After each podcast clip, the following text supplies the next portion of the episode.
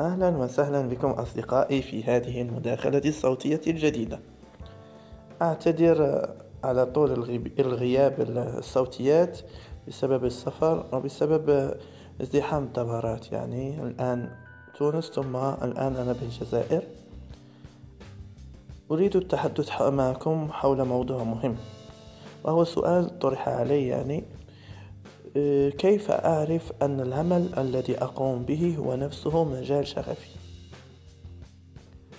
في الحقيقة الإجابة على هذا السؤال يجب أن نعرف أن لكي يكون مجال شغفك يجب أن يكون به ثلاث سمات آه، أساسية.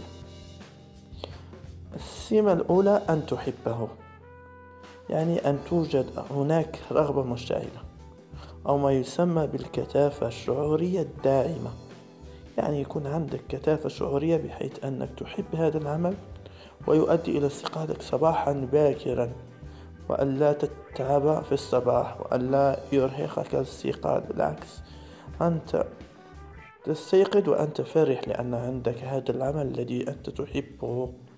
لأن أول شيء هو وجود ما يسمى الكثافة الشعورية الدائمة. أو ببساطة أن تحبه أو ترغب به بشدة يعني أن يكون هناك رغبة مشتعلة الشيء الثاني أن تتقنه. هناك بعض الأشياء التي نحبها ولكن لا نمارسها بما فيه الكفاية للإتقان. إذا أحببت شيئا فانغمس فيه. حول هذه الطاقة وهذه الدافعية. هذه الدافعية التي اسمها الدافعية الرغبة المشتعلة أو الكثافة المشاعرية الدائمة نحول هذه الطاقة إلى انغماس الموضوع الذي نحبه ونعطيه ونستثمر فيه من الوقت والجهد. ما يكفي لإتقانه والإحسان فيه والإبداع فيه؟ كل إذا الصفة الأولى أو السمة الأولى هي الحب.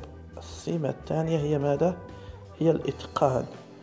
السمة الثالثة وهي أن تربح فيه أن يكون فيه ربح. بالتالي نحول هذه طاقة الحب إلى عمل نافع ينتفع به وننتفع به. هي المعادلة بسيطة جدا. أعيد لدينا طاقة حب طاقة رغبة كثافة مشاعرية. الإنسان الذكي الإنسان الواعي الفطن يحول هذه الطاقة إلى ماذا؟ يحول هذه الطاقة إلى إتقان وإحسان في مجال معين مهما يكن.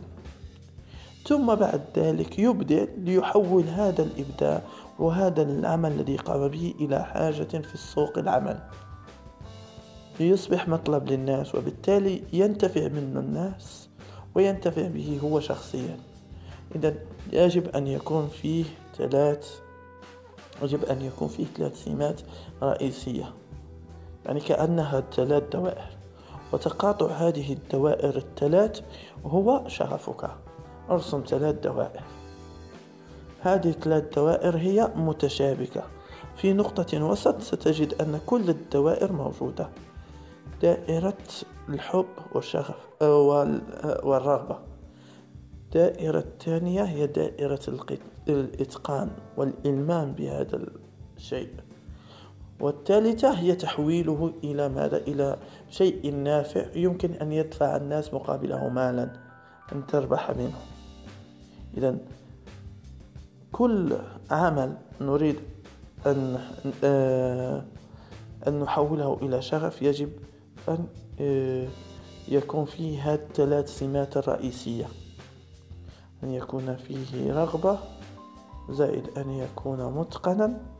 زائد أن يكون فيه ربح وبالتالي نستمر على هذا العمل.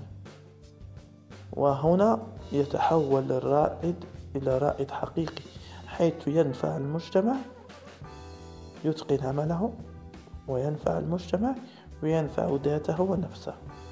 بارك الله فيكم ويسر أموركم. وفقكم الله.